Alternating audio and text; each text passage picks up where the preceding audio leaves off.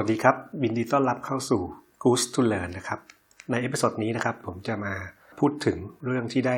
จากการอ่านหนังสือ Amazing Decision รู้แล้วก็เข้าใจกระบวนการตัดสินใจของคนเรานะครับ ซึ่งเขียนโดย Professor Dan Ariely นะครับ พอหลังจากที่อ่านหนังสือเล่มนี้จบเนี่ยนะฮะก็ทำให้ลองมานั่งนึกนึกดูนะครับ ว่าจริงๆแล้วคนเราเนี่ยนะฮะก็เปรียบเสมือนเหรียญที่มี 2 ด้าน ก็คือเรามีสมองที่เป็นสมองซีกซ้ายนะแล้วก็สมองซีกขวานะครับในการคิดแล้วเราก็มี ทัศนคติทั้งในด้านบวกแล้วก็ด้านลบนะฮะเรามีทั้งศาสตร์และก็ศิลป์ในการดำเนินชีวิตนะฮะแล้วก็เราก็มีความดีและความไม่ดีในตัวเราเองเสมอๆนะครับหรือว่าแม้แต่การตัดสินใจของคนเราเองก็ตามเนี่ยนะครับซึ่งในหนังสือเล่มนี้เขาก็บอกว่ามันก็จะแบ่งออกเป็นส่วนที่เรียกว่าเป็นเป็น market norm นะครับแล้วก็ social norm ซึ่งล้วนแล้วแต่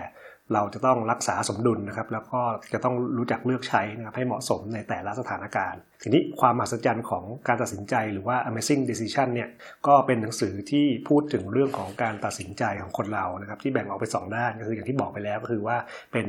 Market Norm นะครับแล้วก็ Social Norm โดยที่พูดถึงผลจากการทดลองนะครับที่เกี่ยวกับการวิจัยในพฤติกรรมของมนุษย์เนี่ยในการตัดสินใจนะที่จะช่วยทำให้เราเข้าใจวิธีการตัดสินใจของคนเราได้มากยิ่งขึ้นนะครับซึ่งหนังสือเล่มนี้เขียนเป็นแบบการ์ตูนทั้งเล่มเลยนะครับแล้วก็ทำให้รู้สึกว่าอ่านได้ง่ายดี แล้วก็เห็นภาพได้ชัดเจนดีมากเล่มหนึ่ง ที่ผมชอบมากๆก็คือว่าเขาเขียนไอตัวแทนของไอตัว Market Norm นะครับแล้วก็ Social Norm เนี่ยครับคล้ายๆกับเป็นตัวนางฟ้าหรือว่าเป็นเทวดา ที่ปรากฏตัวขึ้นมาเมื่อเราเริ่มมีการตัดสินใจ โดยใช้นอมต่างๆ ตัวเทวดาหรือนางฟ้าเนี่ยนะครับมันก็จะออกมาให้เหตุผลหักล้างซึ่งกันและกันนะครับเหมือนกับว่าเวลาที่เราจะต้องตัดสินใจหรือว่าต้องต้องจะต้องซื้อของอะไรสักอย่างหนึ่งเนี่ยมันก็จะมีเสียงขึ้นมาในหัวขึ้นมาปุ๊บนะครับเหมือนกับมีคนคนหนึ่งเนี่ยมาคอยกระซิบเพื่อสนับสนุนแล้วก็บอกว่าเอาละดีครับซื้อเลยในขณะเดียวกันก็จะมีอีกคนหนึ่งที่มากระซิบบอกว่าอย่าเลยนะครับ มันฟุ่มเฟือย แล้วก็มันเป็นของที่ไม่จำเป็น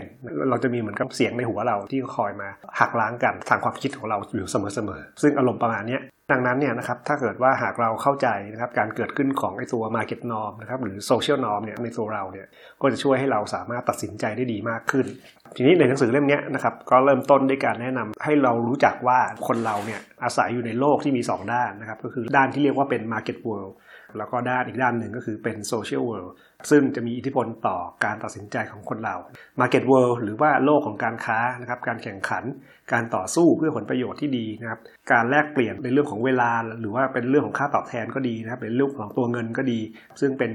คุณลักษณะที่เกิดขึ้นจากโลกของทุนนิยมเงินก็เป็นนกลไกหนึ่งที่ทำให้ Market World นั้นนะครับดำเนินไปได้ แต่ว่าในอีกด้านหนึ่งเนี่ย Social World นะครับหรือว่าโลกของสังคมเนี่ยก็คือโลกของการแบ่งปันหรือว่าการช่วยเหลือมนุษยสัมพันธ์นะครับ การสร้างความผูกพันหรือว่าเครือข่าย หรือว่าการสร้างมิตรภาพต่างๆเนี่ยโดยที่ไม่ได้หวังผลตอบแทนในเรื่องของเวลา แล้วก็ค่าตอบแทนใดๆเนี่ยซึ่งคนเราเนี่ยสามารถเรียนรู้แล้วก็ปรับตัว แล้วก็อยู่กับโลกทั้งสองที่แตกต่างกันตรงคันข้ามอย่างสิ้นเชิงเนี่ยได้อย่างน่าสัศจรรย์นะครับโดยที่ไอตัวนอมหรือว่าบรรทัดฐานนะครับจะเป็นเกณฑ์ที่จะชี้นำไปสู่พฤติกรรม แล้วก็การตัดสินใจที่คาดหวังของเราในแต่ละสถานการณ์ ซึ่งทั้ง Market World แล้วก็ Social World เนี่ยต่างก็มีข้อดีข้อเสียในตัวมันเอง แต่ก็ไม่ได้หมายความว่าเราจะเอาทั้งสองโลกเนี่ยนะครับมารวมกันถึงจะดีเสมอไป ความสำคัญมันอยู่ที่ว่าเราจะเลือกใช้โลกไหนนะครับกับสถานการณ์ใดที่มีความเหมาะสมหรือว่ามีความพอดีมากกว่า การเข้าใจกลไกของโลกทั้งสองนี่แหละนะครับก็จะช่วยทำให้เรามีการตัดสินใจที่ดีขึ้นทั้งในด้านเรื่องส่วนตัวแล้วก็เรื่องของการทำงานทางด้านส่วนตัวนะครับชีวิตส่วนตัวเนี่ยนะครับเราจะรักษาสมดุลระหว่าง market world แล้วก็ social world อย่างไรดีนะครับซึ่งในหนังสือเนี่ยก็จะบอกว่านะครับในการดำเนินชีวิต ในแต่ละวันของคนเราเนี่ยนะครับจะต้องคอยรักษาสมดุลระหว่างไอ้ตัว market world กับ social world แม้ว่ารอบๆข้างของตัวเราเนี่ยจะถูกนำพาไปด้วยกลไกของ market world เป็นหลักนะโดยเฉพาะเรื่องของตัวเงินนะในขณะที่ตัว social world เนี่ยของเราเนี่ยนะครับก็จะมีเครือข่ายที่มันสลับซับซ้อนนะครับ เช่นเรื่องของเพื่อนฝูงคู่รักครอบครัว เพื่อนร่วมงานนะครับแล้วก็อื่นๆมันการเข้าใจและรู้จัก สังเกตว่าในสถานการณ์ใดเนี่ยเราควรจะใช้ Market Norm หรือ Social Norm นะครับมาเป็นตัวนำนะก็จะเป็นการเริ่มต้นที่ดี ในสถานการณ์ที่เราต้องทำธุรกิจอย่างเช่นนะครับในสถานการณ์ที่เราจะต้องทำธุรกิจกับเพื่อนเราเนี่ยมันก็อาจจะก่อให้เกิดความเสี่ยงต่างๆนะหรือว่าความขัดแย้งขึ้นได้เพราะว่าในบางครั้งเราก็ไม่รู้ว่าเราควรจะเอา Market Norm หรือ Social Norm มาเป็นตัวนำแต่ว่าในบางครั้งเราก็หลีกเลี่ยงไม่ได้ที่จะต้องนำเอาเรื่องของตัวเงินเข้ามาใน Social Norm เหมือนกัน นะครับอย่างเช่นในกรณีที่เราไปกินข้าวกับเพื่อนนะครับแล้วเราจะต้องจ่ายค่าอาหารเนี่ยเราก็ต้องตัดสินใจว่าเราจะแชร์ค่าอาหารกันดี หรือว่าเราจะจ่ายเงินเลี้ยงเพื่อนทั้งหมดดีนะครับขึ้นอยู่กับความสัมพันธ์ หรือว่าการสร้างความสัมพันธ์ของคนในครอบครัวเนี่ยเราก็ไม่ได้ทำโดยที่หวังผลตอบแทน แต่เป็นการทำเพราะว่าเนื่องจากเป็นแรงจูงใจภายในเห็นคุณค่าของมันมากกว่า นี้การให้หรือว่าการมอบของขวัญตามเทศกาลต่างๆเนี่ยหรือว่าการบริจาคก็เป็นสิ่งที่ไม่สามารถตีมูลค่าออกมาเป็นตัวเงิน หรือว่าเป็นผลตอบแทน แต่มันเป็นการให้คุณค่าหรือว่าความสุขทางใจที่จะส่งผลผ่านต่อไปอยังเพื่อนมนุษย์ด้วยกันนะครับเรียกว่าเป็นการเชื่อมต่อทางสังคมกันมากกว่า ทีนี้ทางด้านการทำงานเรื่องจาก เป็นการทำเพื่อธุรกิจ แล้วเราจะบูรณาการเรื่องของ social norm เนี่ยให้เข้ากับ market norm ได้อย่างไร ในหนังสือก็กล่าวว่านะครับแม้ว่าตัวเงินเนี่ยจะเป็นแรงจูงใจภายนอกที่สำคัญที่ทำให้คนเราเนี่ยทำงานอย่างมีประสิทธิภาพ แต่ว่าก็ไม่เสมอไปการใช้